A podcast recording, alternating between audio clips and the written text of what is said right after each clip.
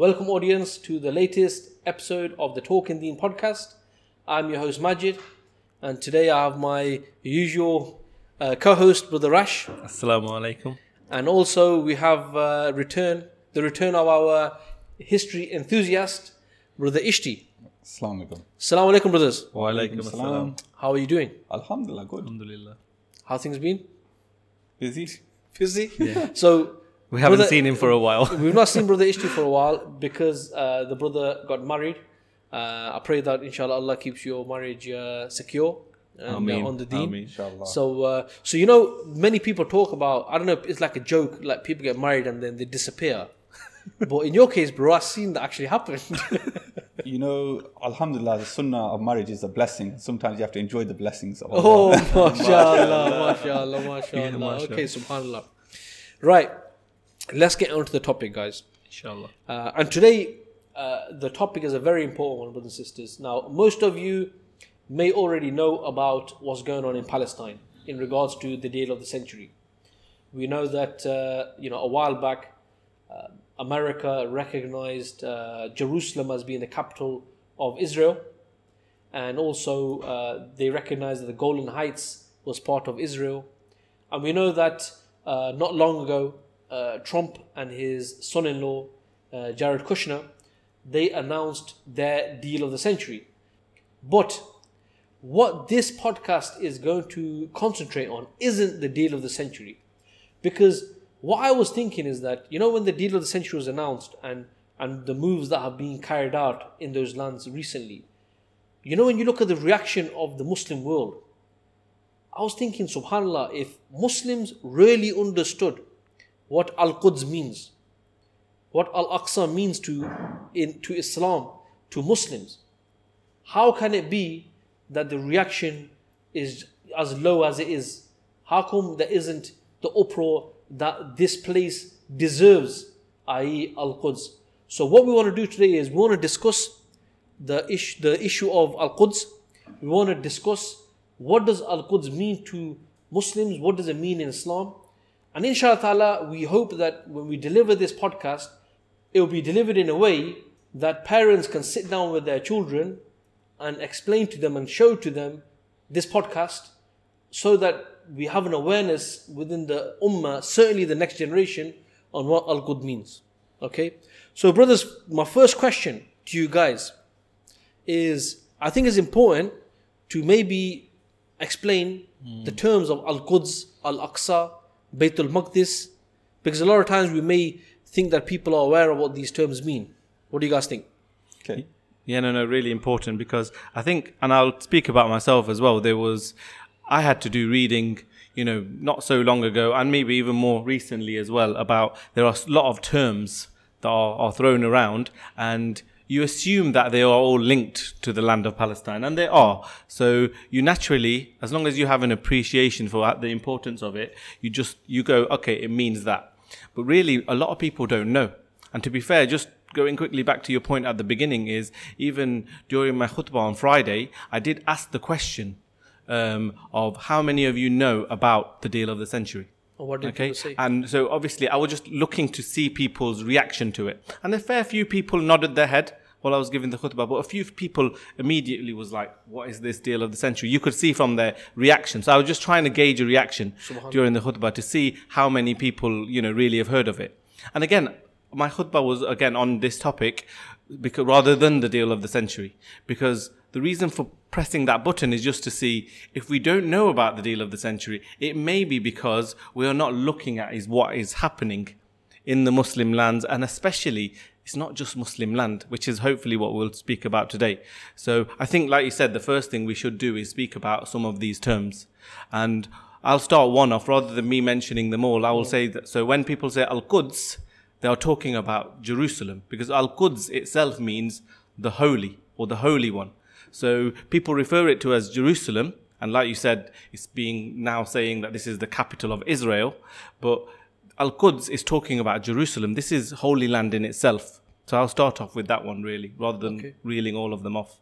And I'll explain the one of Al Aqsa because this is the one where, subhanAllah, over the times, um, you know, I remember we had the issue where in most Muslim houses, you had a picture of the Dome of the Rock. Yeah. And people thought this was Al Aqsa. Even now, don't you? You see all hmm. these videos that people make. If you ever see, whether you go on TRT World or anybody who makes a video of Al Aqsa and what is happening, you always see the Dome of the Rock. So the Dome of the Rock is the one which is the one with the gold Yes. top, isn't it? So, but But the thing is, is originally I thought there was a conspiracy theory, mm-hmm.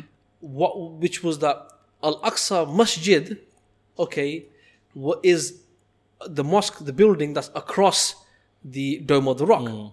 But still, actually, if somebody was to show the picture of the Dome of the Rock and say this is Al Aqsa, this is not entirely incorrect.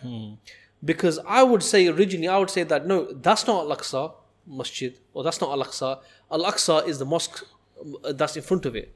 But in reality, Al Aqsa is the whole land yeah, where the complex, what they call the Temple Mount, Temple Mount, right? yeah. All that land is Al Aqsa. So even if those two buildings, well, I'm sure Ishi, our historian, will touch upon this, but even if those two buildings weren't there, hmm. it would still be Al-Aqsa. Al Aqsa. Aqsa is still Aqsa, Al Aqsa because it's that land, yeah. So Al Aqsa is the land that when you see a, a bird's eye view of this, you see the mosque and you see the dome of the rock. You see all of the gates around the outside. Yes. You see the Dome of the Rock, which is with the gold top. You see the other Qibla Mosque, Qibli Mosque, which is mm. the grey top. You see the tiny little version of the of the other mosque next to the Dome of the Rock. There's a, a little version with a little top. You Okay. see that? So there's quite a few, and then you see what what is the the the Wailing Wall as they call it. Mm. The, yeah. So all of that actually all sits atop Al Aqsa. Al Aqsa. So Yeah. Ishi, what's Bayt al Maqdis? Bayt al-Maqdis. Just as a side note, Okay. that Temple Mount was what they say Sulaiman alayhi salam built. Yeah. So it's uh, the when he was yeah, um, during his time he built that, and that is cl- classed as a blessed place. Masjid Al Aqsa or Masjid Al Aqsa is it basically it's the masjid from where the Prophet ﷺ, during his uh, night journey Al Isra and Wal Miraj when he travelled up to the heavens.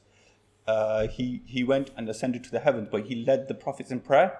So it's the masjid that's not often shown. It has a kind of greenish appearance, grey greenish appearance, and is, as you said, not often shown. Um, and as it is mentioned in the Quran, its blessings, are, uh, sorry, its surroundings are blessed as well. So yeah, it's an actual masjid from where the Prophet ﷺ, uh, ascended to the heavens. And Bayt al Maqdis? Beit al-Maqdis. So Beit al-Maqdis is, is just a term that means house of the holiness, house of holiness. Yeah. So actually, Beit al-Maqdis is also that area. So some people say Al-Aqsa. Yep. You've heard lots of the Al-Aqsa compound, Beit al-Maqdis, Temple Mount. They're all referring to that area, and that area exists within Jerusalem. Subhanallah. I forgot to mention it's it's Yeah. uh, translated as the furthest mosque. Yes, that's Bayt al Maqdis. Yeah, Okay, mashallah. So if you think about it, Al-Aqsa. Al-Aqsa, yes, yeah, yeah. That's what you meant. Yeah, Al-Aqsa, okay. my point. I was still talking about my point. Okay, no problem. So if you think about it, when you see uh, the Israeli troops, the occupying troops that are on that are on the Temple Mount, or as they would call it, hmm. basically, is it doesn't really matter whether they go inside the masjid or not. They are on Al Aqsa, aren't they? They're on hmm. Al Aqsa when they are there, and this is something which is prohibited for them to be, right? You know, I, I'll I'll give you an example, right? Yep. Say you're in the Haram, right, and you saw a non-Muslim there. How would you feel? Not necessarily in the Kaaba, just in the, on in the enclosed exactly, area. exactly, you should have the exact same feeling because it is the exact same thing. Okay, well let's let's let's let's move on to that. I think, alhamdulillah, I think hopefully uh, for our listeners uh, and viewers, we've explained some key things of Al Aqsa, uh, Bayt al Maqdis, um, Al Quds. Yeah. So that leads on to the the next question, which is Al Quds. And when we talk about Al Quds, remember we we're talking about Jerusalem. Okay, so Al Quds is the the holy one, the whole like as Rash explained, the holy area, and within Al Quds we have the the mosques. Okay, the mosque, shall I say, right? So the question is, is that what does Al Quds mean to Muslims? What status does Al Quds have in Islam? I'm going to start this off by asking a question that Abu Dar asked the Prophet ﷺ. And he asked, O Messenger of Allah, which masjid was built first on earth? And the Prophet ﷺ replied, the sacred masjid of Makkah, i.e. the Haram, you know, the Kaaba, as we all know. uh, Abu Dar radiallahu ta'ala then decided to ask, what was the second uh, mosque built? And the Prophet wasallam said, Masjid al-Aqsa. So Abu Dar naturally asked the question, so what was the period in between the two mosques? Because we all know that this, the Kaaba was the first mosque built on earth. And the Prophet wasallam replied, 40 years. So 40 years after the Kaaba was built, Masjid al-Aqsa was built. So just to confirm or clarify, shall I say, is who is it true that Ibrahim al-Islam built the uh, the Kaaba, or when you're talking about the first instance, who built the Kaaba or the, the masjid? I think this is a bit of a scholarly debate. Right, okay. And there are some scholars who say Ibrahim al-Islam built it. Yes. And it's also verified that Ibrahim al-Islam he resided in Palestine, Yes, the land of Palestine. yes, yes, yes. Uh, in fact, there's a city named after him, Al Khalil, Hebron. Hebron, yes, yes. Yeah. So, but there's some that say it started at the time of Adam alayhi salam, Okay. and it was him who built it. Him alayhi salam. And there might be the confusion might be when people say Qibla. You know, it's not about, it's not about the the mosque, the Qibla itself being built by Adam alayhi salam. It's the idea that that was the place, the first place of Tawheed, the first place of worship was where the Qibla is now. Or in we- terms of a location. Or do we see it in a different way? Do, like you, I think that's a fantastic point there, Rash. You're not talking about the physical building. No, exactly. But what we're saying is that these these land, this land Yeah. was holy then. Exactly. So it starts off as being the Adam alayhi salam built the first, as you class it as. When we say mosque, we're not talking about what looks like a mosque now with a minaret and a top. We're talking about a place of worship. So the first place of worshipping Tawheed, worshipping Allah subhanahu wa ta'ala by Adam alayhi salam was where Makkah is now. And then the second place, as you said, 40 years later, was in where Al Aqsa is now. Interestingly enough, and this is a very minor point, there are hadith that I've read a while ago that say that, you know, Hud al Islam, who's before Ibrahim al Islam, he used to visit the land of the Kaaba. So those places are holy by definition. It's not the building that makes them, it's the land. And yeah.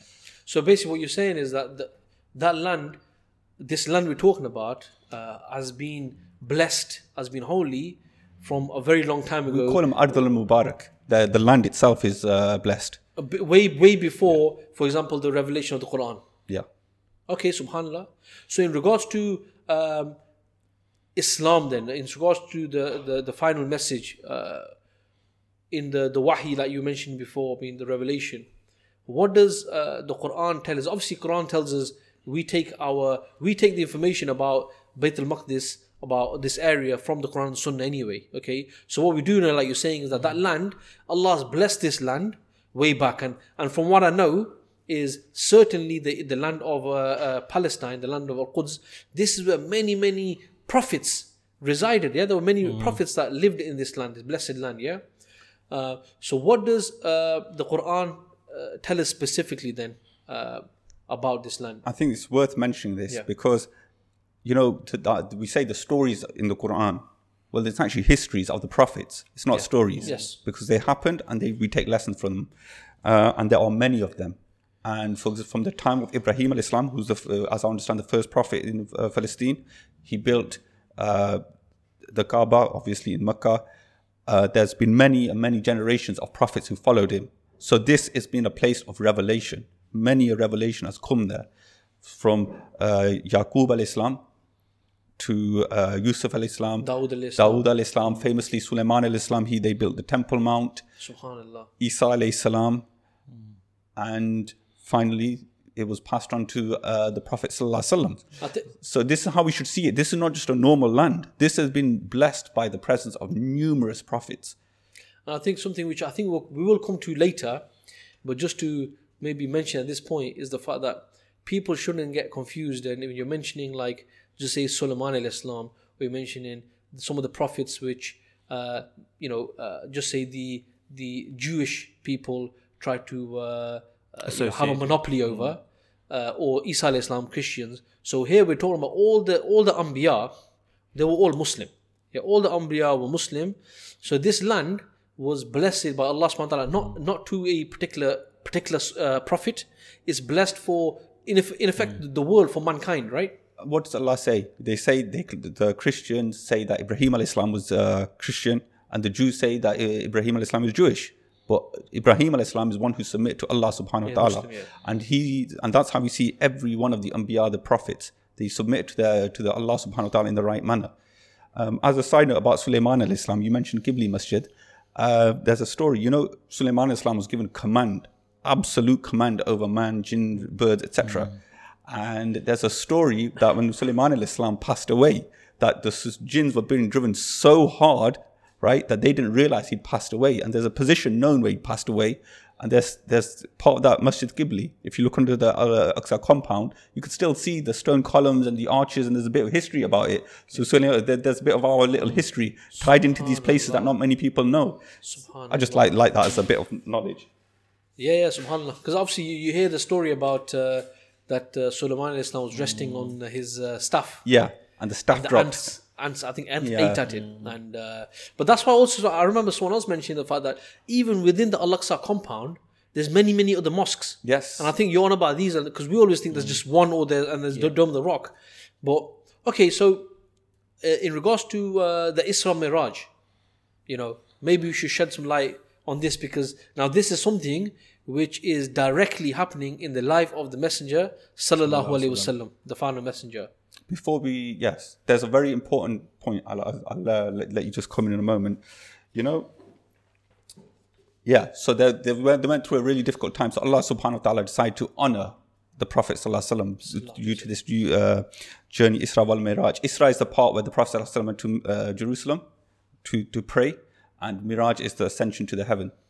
Um, and Allah subhanahu wa ta'ala reveals the ayat in Surah Isra. Bismillahir Rahmanir Rahim. Subhanallazi asra bi adihi laylam min al masjidil harami ila al masjidil aqsa allati barakna hawlahu linurihi min ayatina innahu huwas sami'ul basir.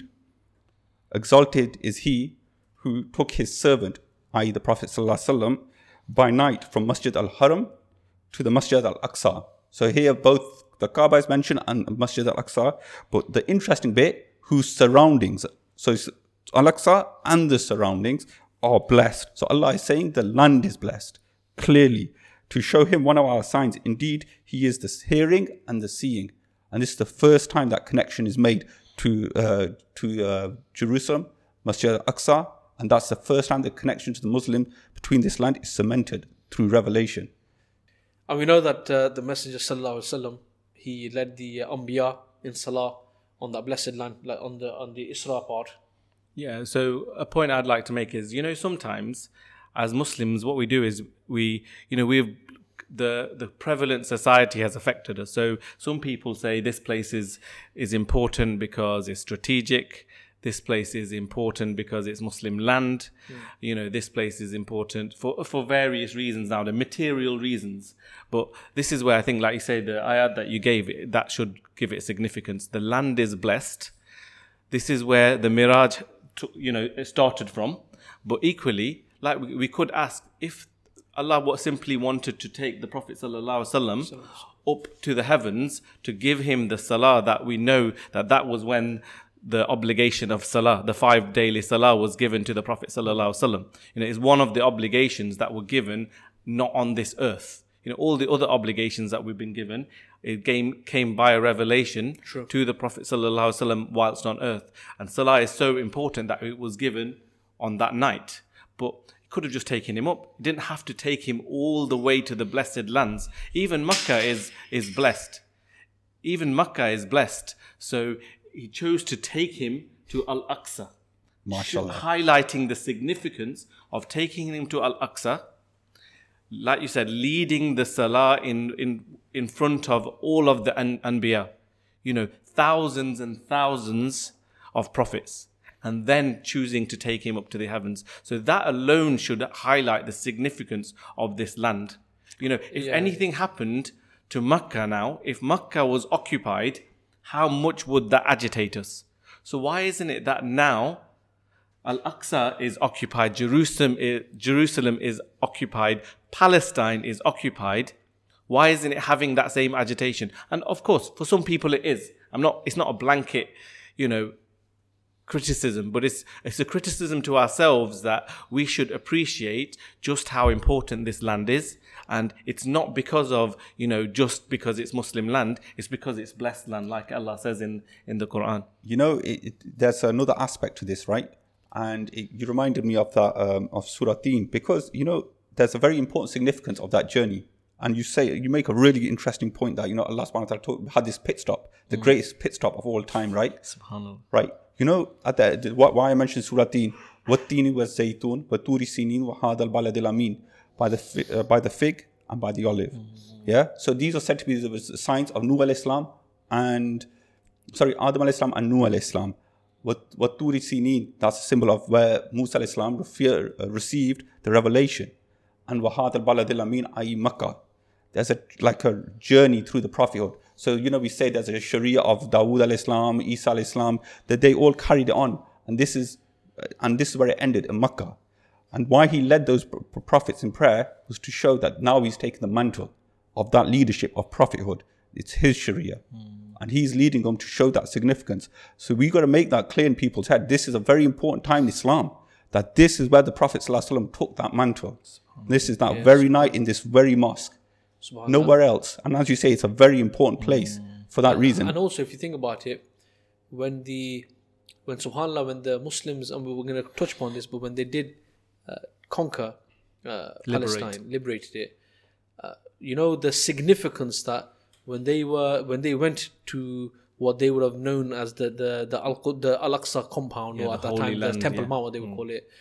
Is the narrations are that they were they, they were crying and especially when Bilal radiallahu anhu when he made the adhan because this because he reminded them of the Messenger sallallahu alaihi wasallam because he had passed away. Yeah. But they remind them that he was here. He hmm. led the Anbiya in Salah on this place, and it was just for them. It was subhanallah, it was amazing. So, you know, I think in regards to the significance, well, Sharash, you want to make a point? like I say, even what we've said now should highlight how important it is, but there is more. There's quite a few more things. Let me just very quickly mention some of the other things. Yeah, go for it. Because first of all, we know there's reward attached to praying in Masjid al-Aqsa, which is more than any other mosque other than Masjid al-Haram and Masjid al-Nabawi. Yeah. So Makkah, Medina, and the third place where you are you are given extra reward to pray Salah in is Masjid al-Aqsa. So I've heard different um, kind of hadiths, one that says 250 times and another one that says 500 times more reward to pray in Masjid al-Aqsa than any other mosque. That's one aspect, that's the reward aspect. Then the other aspect is even to travel to a masjid as an intention to say I'm going to visit a masjid for the for the masjid itself there's only 3 that you're allowed to travel to and again that is those 3 masjids so the fact that Masjid al-Aqsa is included in them all of these times, those are important. There's also another well, just, hadith. just on that point, just to just say, Yeah, say yeah. to you, you mentioned three mosques. You know, in the Quran, only two mosques are, mentioned. mentioned. Yep. Uh, Masjid al-Haram and Masjid al-Aqsa. Exactly. Masjid Nabawi is not mentioned, even though it's second in that list of reward aspect you're saying. But if if if that if that mosque came under occupation, how would we react? Even though we know that you know that mosque is not even mentioned in the Quran, but here you're talking about you're specifically talking about the a mosque that is mentioned in the Quran. Yeah, so that in itself should be a significance for us. I think there's also a hadith that mentions that if you want all of your sins to be forgiven, start your pilgrimage at Masjid al-Aqsa. Start there and then go to uh, uh, Masjid al-Haram and then do your pilgrimage for Hajj. Yeah, if you do that pilgrimage, it's like a, an extra level. Yeah, so there's there's those aspects. Then there's also the aspect that some people are aware of, I'm sure, or many people are aware of, is that the Qibla, the direction of Salah, was for the Muslims initially was to pray towards Masjid al-Aqsa. Put it this way. So again, during the time of the Prophet sallallahu alaihi wasallam, initially, that all of the Muslims would be facing Masjid al-Aqsa to pray, and that lasted for several months. Nearly, a, year- what is it? Nearly a year and a half, months or 16 16, months. 17 months. So, and that was during in just Makkah. to confirm, even though they were in Mecca, Even hmm. though they were in Makkah, they weren't praying towards the Qibla i.e. to the Kaaba. towards the Kaaba. Sorry, yeah, of course, Qibla is both. Um, th- even then, not praying towards the Kaaba. So sometimes, and I'm sure, like I say, a lot of people know this, but when I speak to my children about it, they're surprised. Oh, everybody pay, prays towards the Kaaba. How is it that there was a time when we didn't pray towards the Kaaba? So the fact we, that was our Qibla, Masjid al-Aqsa was the direction we prayed until it was changed. And I remember uh, there's the mosque of Qiblatain, you know, in, in Medina, which is the mosque which has the two Qiblas. It has one direction because that was the mosque that the Sahaba was in when the direction changed. So they actually have two qib- That's the qiblas there. mosque where when you pray uh, two rakat nafil, it's the same as no, Umrah reward. no, that's that's the Masjid Quba. Quba. Yeah, Quba. But anybody who goes Yeah. on Hajj or just Umrah or just goes there to visit, they should. Those two mosques in Medina, they have significance. Mm. Like say, Masjid Quba has significance because that was like the resting place. That was the first mosque that was built there by the Prophet sallallahu alaihi wasallam on his journey to Medina. So that has significance. And yes, the reward of an Umrah. You know, just just a side comment Yeah, is yeah. that I'm sure I can't remember. I'm sure it was India yeah. where they found this mosque. I shared it ages ago. They found this mosque and they like it was like, uh, you know, they did excavation. They came across it, and there was a mimbar there, and that mimbar was facing uh, Aqsa. Al-Aqsa. Subhanallah. So Okay. Allah, Allah how, Yeah, yeah, that, how that was the case, but that was quite interesting. But So, yeah, so, so carry on. So no, no, those those are really other things, and you know, just to add, there's there's more as well. To be fair, So, there's so, more. so what if I said, what if I asked you, is the issue of Al Quds for Muslims, is it an Aqidah matter? Is it something which is like uh, uh, part of our of our Iman? See, that's the point. When we mention revelation, what happens? That automatically becomes part of our identity. You know, we say akida and we say Iman, right? I've started to using this term identity because that's who we are. That's part of our personality. When Allah says it's blessed, I say it's blessed. You should- you know, it's, it's as simple as that, isn't it? I'm not going to go any. Uh, you can't go any simpler than that. Allah has said that's blessed, right? And there's a further point that I want to start making about the history of the Prophet sallallahu alaihi wasallam, because you know, you know, as the the the land uh, was becoming more stable, the Prophet sallallahu alaihi wasallam, right? The Romans they knew there were Arabs, right, in in Arabia. Funnily enough, but they didn't care. They were like, oh, what am I going to go go to Arabia for? They're just sort of like, they fight amongst each other and that's it. But you know, the Prophet Wasallam, and you know, the Arabs at the, before, they wouldn't imagine going against the Arabs. The Prophet Wasallam started going because he had the idea of that land. He sent Muta, the, uh, the battle of uh, Muta, sent the battle of Tabuk. So it was already in the hearts. That's where that connection was made. And the uh, battle of uh, Osama bin Zayd, like he ready the army to go out, but unfortunately he passed The away. army, the army of Osama. Yeah. And you could see that connection that they wanted that land. They wanted to be a part of that land. And these ra- these battles were very close to that land. Okay, so The point let- I'm- so so no no, but I, because what I'm thinking is is that uh, is the next question I wanted to ask anyway. So you can continue is the fact that um, in regards to uh, the conquests, how was then um, Al Quds brought into the under the fold of uh, the Islamic rule? And I think the part the part of the point I was making earlier was that it was already in the heart that we want this land because it's part of our identity. Okay. That's the point. And actually, That's it's funny, making, okay, and it's actually really important uh, that, that we bring that up because Abu Bakr radiallahu ta'ala an. Now, there's a, there's a story that uh, the Prophet ﷺ readied the army and he camped them out in a place. Uh, I forgot the name is. I think it might be Al Jurf or something like that.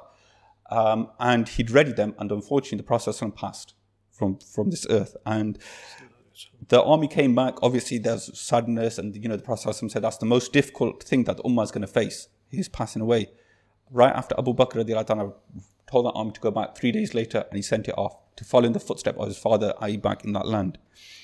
Anyway, a time later, Shurahbil ibn Hassan came to the Prophet, uh, sorry, Abu Bakr ta'ala and said, Have you been thinking about Palestine? And Abu Bakr said, Actually, funnily enough, I have. And they decided to do Shura, and he raised this issue. And Umar said, I'd been thinking about it as well. So you can see the Sahaba, they see it as part of them. Even though they haven't stabilized, they're entrenched in the Persian lands. They want it because they see it as part of them, their identity, who they are, and what Islam is about. Subhanallah, And they ready the plans Subhanallah. and they discuss how they're going to ta- take this land. And they had a plan. Uh, they they sort of built up a plan, decided to go ahead and take this land. And they ended up with you know famous battles like Yarmouk. Yeah. You know, a quick point for me about that is that this is why it's linked to your question, but it's also related to the fact that you're saying that um, why they, why it's linked to aqidah as well. Because Allah subhanahu wa ta'ala, when He talks about this land, He talks about this being under the dominion of the believers. And when it says being under the dominion of the believers and implementing the deen of Allah, that means, you know, as we might go into some of the t- political bits later on, even today, if a la- if a country who completely does not und, you know implement the Sharia of Allah decides that all of a sudden they're going to take that land, that that dominion over that land is for those people who implement Allah's Deen. Mm. It's not just for anybody. And I think that's where it's part of our aqidah is to say that, like you said, is it comes from the Quran. It, Allah is telling us about this land, and therefore we have to embrace that. And the Sahaba, like you said there, they already had that um, love for that land that they wanted to go and, and liberate it and bring it under Islam. To the extent that when we talk, say, about Salahuddin al Ayyubi later as well, that they had choices. They actually had choices as to which land to take ne- next. And always, when the choice be, um, was between anywhere and Palestine, that was always the, the choice. So that also highlights just how important, you know, historic people in our in, in Islam always, you know, highlighted that at such a high level. Yeah, of course. I mean, uh, it's a fantastic point that you guys make, and also, you know, we know that the the companions, the Sahaba, uh, they loved the Messenger sallallahu alaihi wasallam so much that you know when he was making wudu, they would try to grab the the water and stuff like that, and and they knew the importance hmm. uh, of this land. But on top of that, also is they knew that their messenger they loved so much led the Anbiya in Salah. And you know what? I've never thought about, never ever thought about that point that you made about the pit stop. Obviously, hmm. the wisdom of Allah subhanahu wa ta'ala is not something that we know. So hmm. unless there's definite evidence, that's the reason why. But you know, if you think about it, the significance, the fact that you know it could have just been a one way to the to the to Jannah and back, but it went there. And really, if you think about it, to the Arabs of Mecca, hmm. what significance? If hmm. anything, what, what significance was that place? to be fair, you could look at it the other way. So the significance could, you know, some people questioned it. They immediately questioned. So maybe the the fact they questioned that how could you have got in one night all the way to Palestine and just to go up and get the revelation, they might not have questioned that because he was hmm. getting revelation anyway. So the fact that he, mentioned that he went there and he later on was able to describe the place, which gave, you know, there was a lot of people who said, oh, look, you know, when they came to Abu Bakr famously and said, look, your, the messenger is saying that he, in one night, he managed to go all the way to Al Aqsa and back again, you know, people are going to call him crazy. Quickly go and tell him to stop saying saying this. Hmm. You know, if that didn't happen, for some people that might have been easier to believe. You know, especially like the hypocrites and people like that. But it happened, and it has that link, and it's it just highlights its importance even more. So you know, in regards to the the, the conquest of uh, of uh, Jerusalem of Al Quds, we know the famous story, the fact that the Muslims set siege, and the um, uh, the patriarch of uh, of sorry, what was the name of the uh, of what did the, what did the Romans call it? Aelia was it? Elia, yeah, Elia. yeah. So the patriarch of this this area, he decided to uh, basically give up the city, um, and they had known about the uh, uh, the character of uh, Umar ibn al-Khattab, radiallahu anhu, who was the Khalifa at that time. So they requested that uh, he comes and uh, you know accepts the the keys himself. I'm gonna. I was just gonna make a slight point, right? Um, I listen to a lot of history, war history, right? And sometimes, like you know, some people listen to music, whatever. I listen to history, right? And you know, it was funny. I was listening to a, a general, a modern day general, talk about the history, and he says. When I think about the Muslim conquest, because he was doing it, you know, age by age, and he was talking about the Romans, etc., he goes, "I have no explanation." And I'll give you an example why I make, make this point. So, you know, when we go out for a journey, we prepare, we put boots, whatever. If you're going to climb a mountain, you might have a different uh, shoe than this, that, the other. You know what? You know what happened when they went to Jerusalem? They came in sandals, poorly equipped. They didn't even have siege uh, siege siege warfare. Hmm. They didn't have anything set to siege that city. All they knew is that they wanted that land, and it was Allah's land. So they decided to go out. And what they used to do was they used to go and circle the, the town and make sure there wasn't supplies. Hmm. You know, the Byzantines thought, you know what? Look at the state of these guys. They don't even have siege craft. They can't have got nothing to take the walls. They've got nothing to even survive the winter. But Allah subhanahu wa ta'ala made them made that happen and they decided with their sort of perseverance to to not allow any uh, they basically starved the city. And the Romans couldn't handle it anymore. Um, so I think that when we look at these people, you can actually see that that's how serious the matter was. Uh, when we talk about the patri- patriarch or patriarch, is it Patriarch patriarch? Um, I don't know. Sophro- Sophronius. Soph- so that's, that's how you pronounce it. Basically, he realized the status of this city to the Muslims. You could see these people, they're coming in this state, but he didn't want. Amr ibn al-As was the commander, not the overall commander. That's Abu Ubaidah. He was a commander there outside. He said to him, "I want someone of a higher rank." You and he described him, and he, he goes, "Oh, you want our leader, Umar ibn al-Khattab?" And they, they called for him, and he decided, you know, he decided to take the journey and take the keys from these people. I don't know if you want to mention the the story because it's a beautiful. Yeah, no, of no, it, it is well worth mentioning the story, and you you can get lots of really good versions of this on YouTube and things where it's telling you about the journey. Because I think originally when he did shura to decide whether to go, there was an element of concern because normally a leader wouldn't leave, you know, his his place of protection to another land like this in case it was a trap of some sort. But he chose to go, and he actually chose to take just one servant with him, and and one was it uh, just uh, one horse or donkey. one A donkey? camel, camel, Oh, okay, get it. Come on. it's camel. Okay. I've heard a couple of different. it was an animal. okay. Definitely animal. Yeah. So they chose to just take the one servant and and actually make this journey, which is subhanallah, especially nowadays in today's day and time when you've got these leaders that you know take these huge entourages and stuff like that. But anyway, he, he they decided to go, and they were even if you if you've everybody who's heard the story, they took turns to ride the animal. yeah. and you know one would um, pull whilst the other you know the, he basically had the agreement at the beginning 50-50 we take it in turns. And i think there was a bit of an issue when it got to the end and nearly at the gates the there was quite a few things that i'd seen mentioned previously is that they put like a, a big red carpet out for him as well.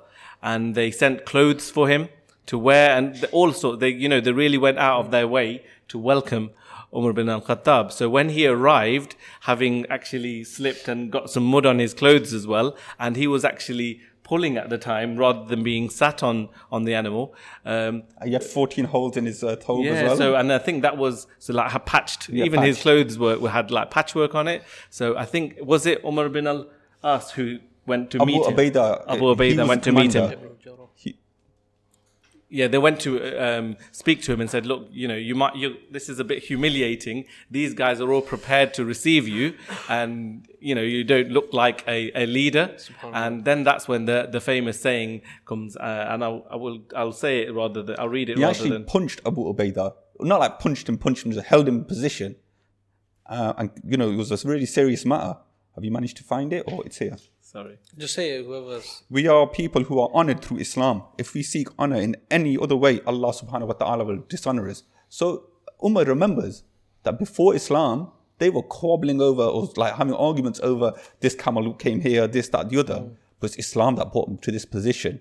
And if he chooses anything, even to appease the people that have come out for him, that's away from what he came from. And he understood his position. Not to say Abu Ubaidah didn't realize that, but sometimes you get caught up in the moment. And Abu Ubaidah realized the situation. No, no, this is it, and and we should we should take lessons from that today. That's incredible. part of the issue that we have today is that maybe we look at leaders and things and we expect them to be like the lead, you know, the leaders of today, which are just complete. But you it's that know, memory that it's mm. Islam. Yeah. It's Islam that, That honors us. Nothing else honors us. Mm. If you did, if you take one step towards the dunya, you will eventually be dishonored, whether in this life or the next. Yeah, yeah. Whereas if you go towards Islam, whatever happens, even if you do the wrong thing, you'll get reward for trying. Subhanallah. So, so one thing we know is that the the city was then you know uh, given to the, the the Muslims conquered it. Uh, then there's the Umri Treaty, which you're not really going to co- uh, cover too much in this uh, section, but the there was like a treaty between uh, Umar radiallahu and uh, and, the, and the Christians. Yeah, it is important actually, even like you said briefly, because when they look, we look at the deals that are being hatched today, where Muslims are finding it difficult to go and pray in Al Aqsa, and they do have like a second-class status. This was a time where, and we see it happen again many times in in history, where the Muslims, when they were in control of Al Aqsa, they were in control of um, the, the, this sanctuary and Palestine, then they allowed Christians and Jews to be able to practice their religion freely, come and practice on these lands freely, and not be oppressed. And we see this. And whereas when we we see that these lands are being occupied by the occupation now, that's that's not the case. And they're not like you know the Crusades and things like that later on. So to be fair, it's really important to highlight that treaty. It's true, but Does with, with the with the Umri Treaty, one of the uh, the points of it uh, which, like I said, it's the reason why I didn't want to bring it up is because it requires maybe half a podcast itself. Because you know, It's uh, easily explained. it's the fact that the Jews were excluded from Jerusalem. That's right. And you know who asked for that? the the patriarch. The Christians. Yeah, that's right. The Christians. It's easily explained. It was the right. Christians, right? Yeah, At that's the end of the day, it was, it's that simple. Yeah. But you know what was really interesting about that, that tr- treaty for me? I hadn't, there was one point that I didn't realize. When Umar signed it, he said, "This is a covenant from Allah by Allah. His responsibility, its resp- uh, responsibility falls on the Messenger sallallahu alaihi the, the the believers and the Khalifs.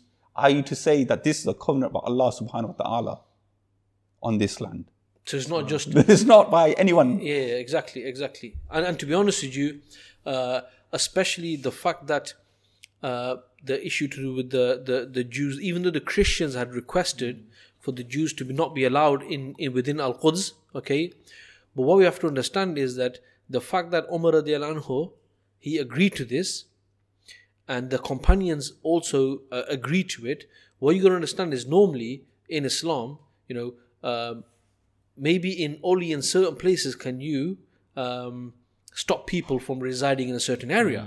So the fact that uh, uh, the fact that this was in line with Islam, otherwise. The uh, the Khalifa Umar uh, Umar ibn Khattab he would have refused this. He would have said, "You're not allowed to do this." The fact that he agreed to this, the fact that the companions agreed to this, this became an ijma. Okay, that they were not allowed to reside in that area. Today, when we speak to many people, they don't see the issue of Palestine or Al Quds, they don't really see it as an issue that the way the Sahaba understood. Mm. You know, you were talking about the Sahaba were eager to take that land. They don't see it that way. Why? Because what we see is that over the years, this conflict has been transformed from an Islamic issue to an Arab issue to a Palestinian issue to a West Bank issue to a, a Gaza issue, uh, a Fatah issue, a Hamas issue, and now then it's a humanitarian issue. Okay, now it's to do with like justice, like you know, uh, like the, the whole world wants justice for the people there, and then it's talking. Then then it's going to become into an issue which is to do with nationalism. I.e., we need these people need their own homeland, they need their own flags, and they need their own constitution, etc. So what we see is that over the years, what's been happening is that Muslims, I would say, have lost that real connection, real that real understanding, the real appreciation of that land, and that's why today a lot of people, when they think think about uh, Palestine, when you think about Palestine today, one of the first things you think about, shall I tell you what it is? You don't think about Masjid al-Aqsa. You think about that flag, what they call the Palestinian flag, that people wear. But has anyone ever thought, where did this flag come from? yeah. Who who designed this flag? Right? Who designed this flag? So that's why I think it's very important. That's why we, we, we're doing this topic, is because what we're trying to explain to Muslims is that this issue isn't a Palestinian issue. No. It's not an issue of apartheid. The issue here is, as for Muslims, is our connection to that place. I think a lot of people see it as similar to the oppression that Muslim lands are, are going through. So they might see what situation is happening in Iraq, what situation is happening in Syria, what situation happened or is still happening in Afghanistan. So they see Muslim countries suffering from oppression, be it from external, internal division. They see all of these things and they probably look at Palestine and go, similar is happening there. They look at Kashmir and, you know, we see there's similar there. good point. So what ends up happening is because we see all of this oppression all over the world, in especially in Muslim countries, that it's quite natural then to say, that's a pro- that's a problem. What can I really do about it? And just put Palestine, put Al Quds in the same bracket as all of those, without going through, like we said to, towards the beginning of the podcast, the significance. That's not to say other Muslim lands aren't important, but to say that this land had a status which was far far greater and i think when as as an ummah when we don't look at that in that same way and we not even yearn for the fact that we need to solve this problem as a priority then i think we start to get a bit fatalistic and start to say like maybe we can't do anything and and and then when other solutions are given to us and we don't see an islamic solution presented we you know we, we just go for those instead. I think that's part of the issue and not finding the importance of that land. And also, I think um, just to add to that, Rash, and it's an important point that you know, if we see it as a Palestinian issue, the reality is is Allah subhanahu wa ta'ala has, has blessed the, the, the people of uh, of Quds. Because I'm telling you the, what they go through and the fact that the the Israelis have been offering them compensation mm, for, mm. for so long, but they've kept their keys for their properties, which obviously their villages don't exist anymore. Mm. Exactly. Because one thing I was want to quickly mention at this stage is that when we're talking about Palestine, we're not just now just referring to Jerusalem. We're talking about the whole of Palestine. The whole of Palestine is Muslim land. Okay, but the point I'm trying to make is that we need to, Subhanallah, you know, Allah's blessed the the people of that land, right? But the issue isn't a Palestinian issue. What do I mean? What do I mean by this? If tomorrow the Palestinian people accepted a two-state solution, if they accepted that the Al Quds could be an international zone hmm. where it doesn't belong to anyone, where foreign troops will be there to make sure you know no one side can take it. If they accept the fact that you know, okay, we'll have a we'll have a East Jerusalem as our capital. You have the. If they accept that, if we think it's a Palestinian issue, that means we'll say, well, if the Palestinians are happy with it, that's fine. Hmm. But is it? It's not the case. If all the Palestinians accepted this as Muslims, we would still reject this. Absolutely. And you know, the way Muslims should see it is if a non Muslim came into the compound of the Haram, you know, at the end of the day, if you see a non Muslim there, he'd be like an alien. What on earth are you doing here? You don't belong here. Go away. Just like these horrible humans that turn up and kick people out the mosque, they dance in the mosque. They're making a point that we can do this. And the thing is, first we have to reconnect to our identity, what it means to be a Muslim, what it means to Al Quds means to us, right? And the other thing, the reason why I mentioned that General Allenby point that he made a point that we're doing this, that you know Trump has said that it's undivided. It's not Muslims making this decision. There's rumors that Jared Kushner didn't even consult when, when they were doing the deal of the century. He didn't consult the consult the Palestinian side. This is our identity. This is who we are. That's our land. It's for us to make that difference. You know, at the end of the day, Anwar Sadat, what did he say? He said when, when you know when he mentioned the Egyptians, he was the leader of Egypt. He said um, Russia can give us weapons, but America can give us solutions. Wrong. What he should have said is both of them can give us weapons. Allah gives us solutions, and there is only one solution. That is Muslim land. Exactly. Wallahi, you know, at the end of the day, think about this Sahaba. When they when they didn't have sandals, they didn't have siegecraft.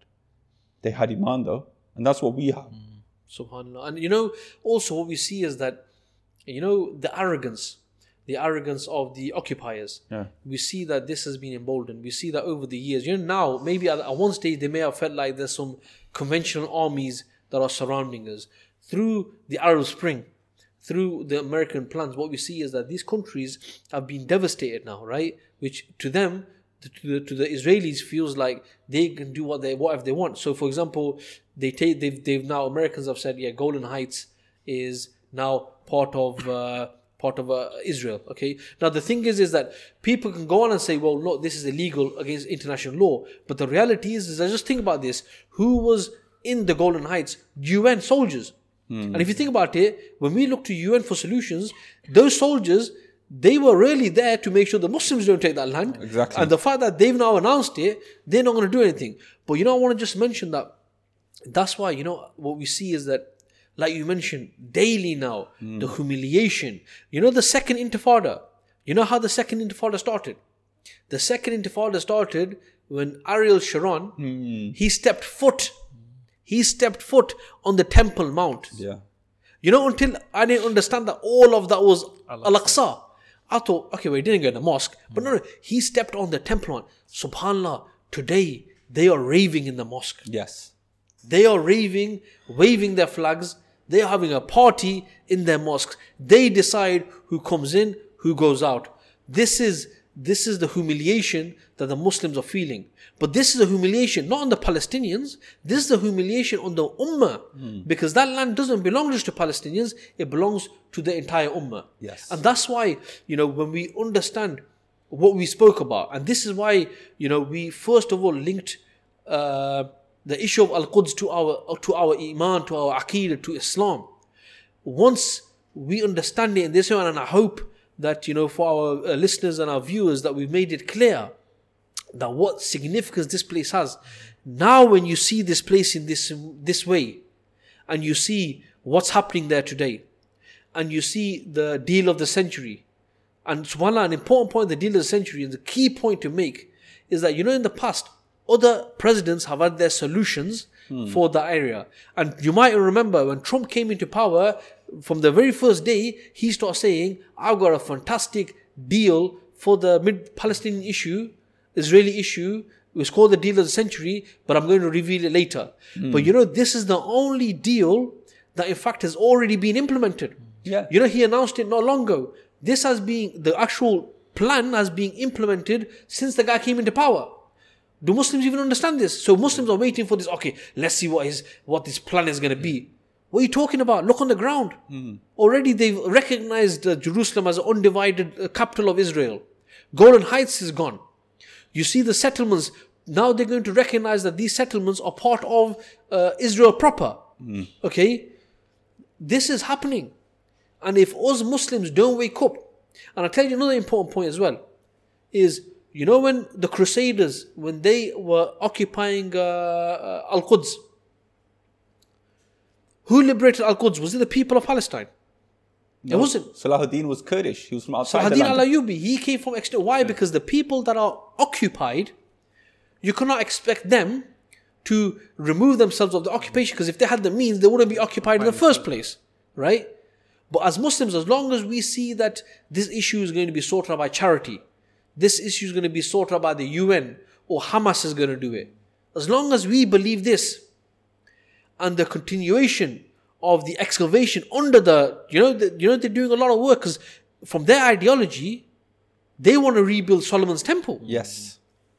and the reality is if the Muslims today are not doing anything about this you know if tomorrow the building what we think of Al-Aqsa Masjid was destroyed I'm telling you and you know it really hurts me to say this I still don't think there'll be I think there'll be demonstrations there'll be riots in Muslim lands we'll burn our own properties burn our hmm. own cars maybe a few Muslims will die in the riots but in the grand scheme of things people won't do anything they'll look to international law how can they do this You know, it's interesting that you say a humanitarian humanitarian issue. This that you know, at the end of the day, right? Humanitarian issues have humanitarian solutions. National issues have national solutions.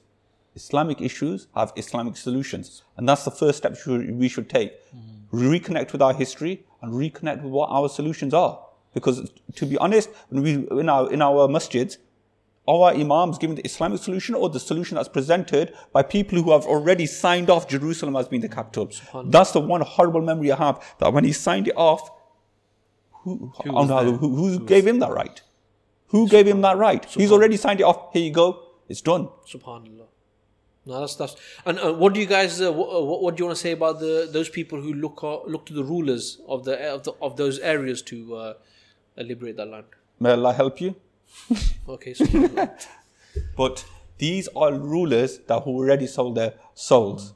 To get into those positions, they have to adhere. Look at what the Saudis have said that there are some good in uh, Trump's plan. I can't remember the exact wording. that's what he said. Yeah. There is some good, so we can work with this. So we can negotiate on it. So what you're going to do is you're going to forget about the blood of the army of Umar radiallahu ta'ala, the blood of the Prophet sallallahu alaihi wasallam. You're going to forget that covenant that Umar radiallahu ta'ala an had. Subhanallah. You know, these aren't normal people. These are the best generation of the after the prophets. After the prophets uh, uh, uh, come, they'll be the Sahaba on the day of judgment. And actually- and they're going to renege on that. How, there's nobody greater. Wallahi, may the curse of Allah be on these people. Subhanallah. For they are the worst of people. and you know, just to add to that, that, that point is that that comment was made in reference to recognizing Israel. Mm. Exactly. That we will recognize them. There's some good in this deal.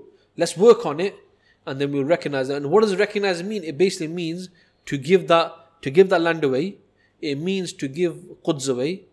And subhanAllah, that's why is is for, for any Muslims out there who are looking to the solutions mm. for these people to come to the aid. In reality, you know, the leaders of that land, of the Muslim lands that surround that area, they are they are the actual the defenders of Israel. They are the true defenders of Israel because you know there is sentiment in, in the ummah. There is sentiment in the ummah. I'm telling you something now. People of Egypt, I remember years ago, they were saying, "Open the borders." Open the borders. We'll go there because look, you got to understand. And Rash mentioned this on uh, our the, when we did a podcast on the deal of the century, is that you know a, a country where it's so small, right? So small with the less population. In reality, it can't survive, right? If the people of Israel, I remember someone said to me a long time, if the people of uh, no, if the people of Egypt, if they were to spit towards Israel, they would drown the people. I am talking purely on a population point of view, right? So the people want to do this. What we have to understand is that these leaders were put there from day one, and they're still there, and they're there to make sure that this land is sold. And in the old days, they did it undercover. Now they're doing it, doing it more openly. So when Muslims think about the deal of the century, they think about Trump's deal. Subhanallah, only a few days ago, I was reading about they, they're going to have this new train station that's going to that's going to uh, arrive right under the uh, Beit al Maqdis, right? And it's going to be called Trump Station. Yeah. It's going to be Trump. This is something which really, as Muslims and our our viewers and our listeners, you know, we really want you to really appreciate that what we're doing here. And you know, I can't put it better than what Brother Ishti said that this is the land where our beloved messenger, who we love more than anyone other than Allah subhanahu wa ta'ala, this is the land where he led the Anbiya in Salah. Hmm. This is the land that the Sahaba they fought over. This is the land that Umar radiallahu anhu, the, the man who the great man who is buried besides our beloved messenger sallallahu alayhi wasallam, he made that deal. Who the hell am I and who the hell are you and who the hell is Trump or any of the Muslim rulers? Who the hell do they think they are that they think they can rip up that treaty that Umar anhu made? Subhanallah, this is something which we all should think about. And hopefully in this podcast, we want really wanted to get this across.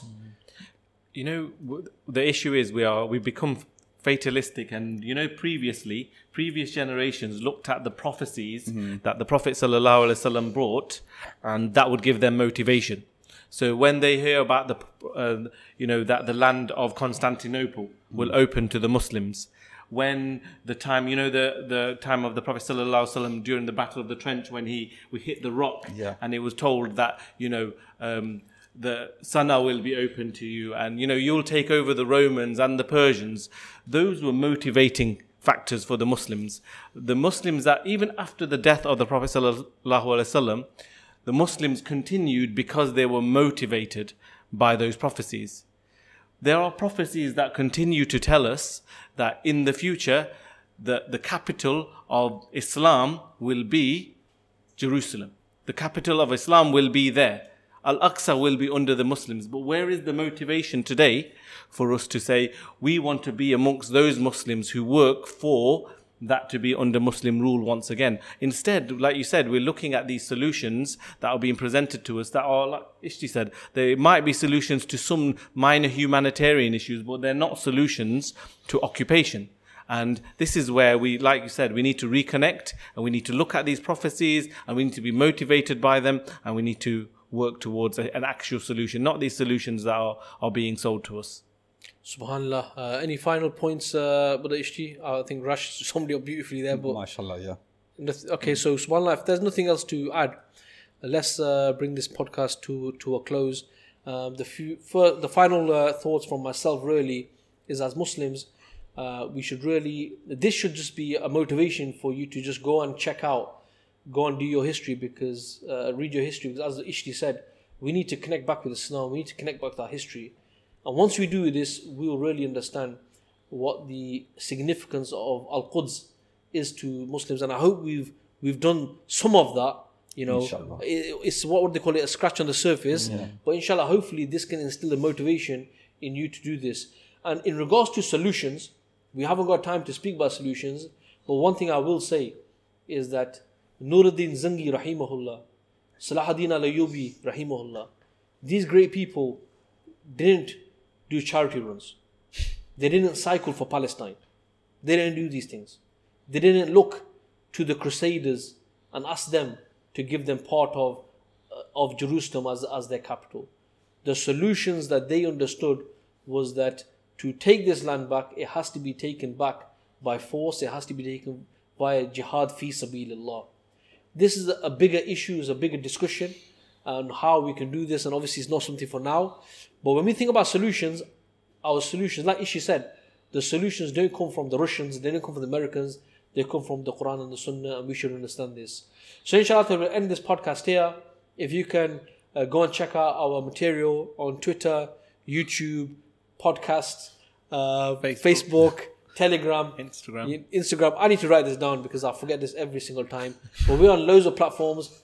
Subscribe, share, follow us, inshallah ta'ala. We can't really do this without, first and foremost, from the help of Allah subhanahu wa ta'ala and also by the assistance from you guys. And in fact, we're doing this for you guys, uh, mainly, you know, to get this awareness out. So inshallah ta'ala, end the podcast on that note. Assalamu alaikum wa rahmatullahi wa barakatuh.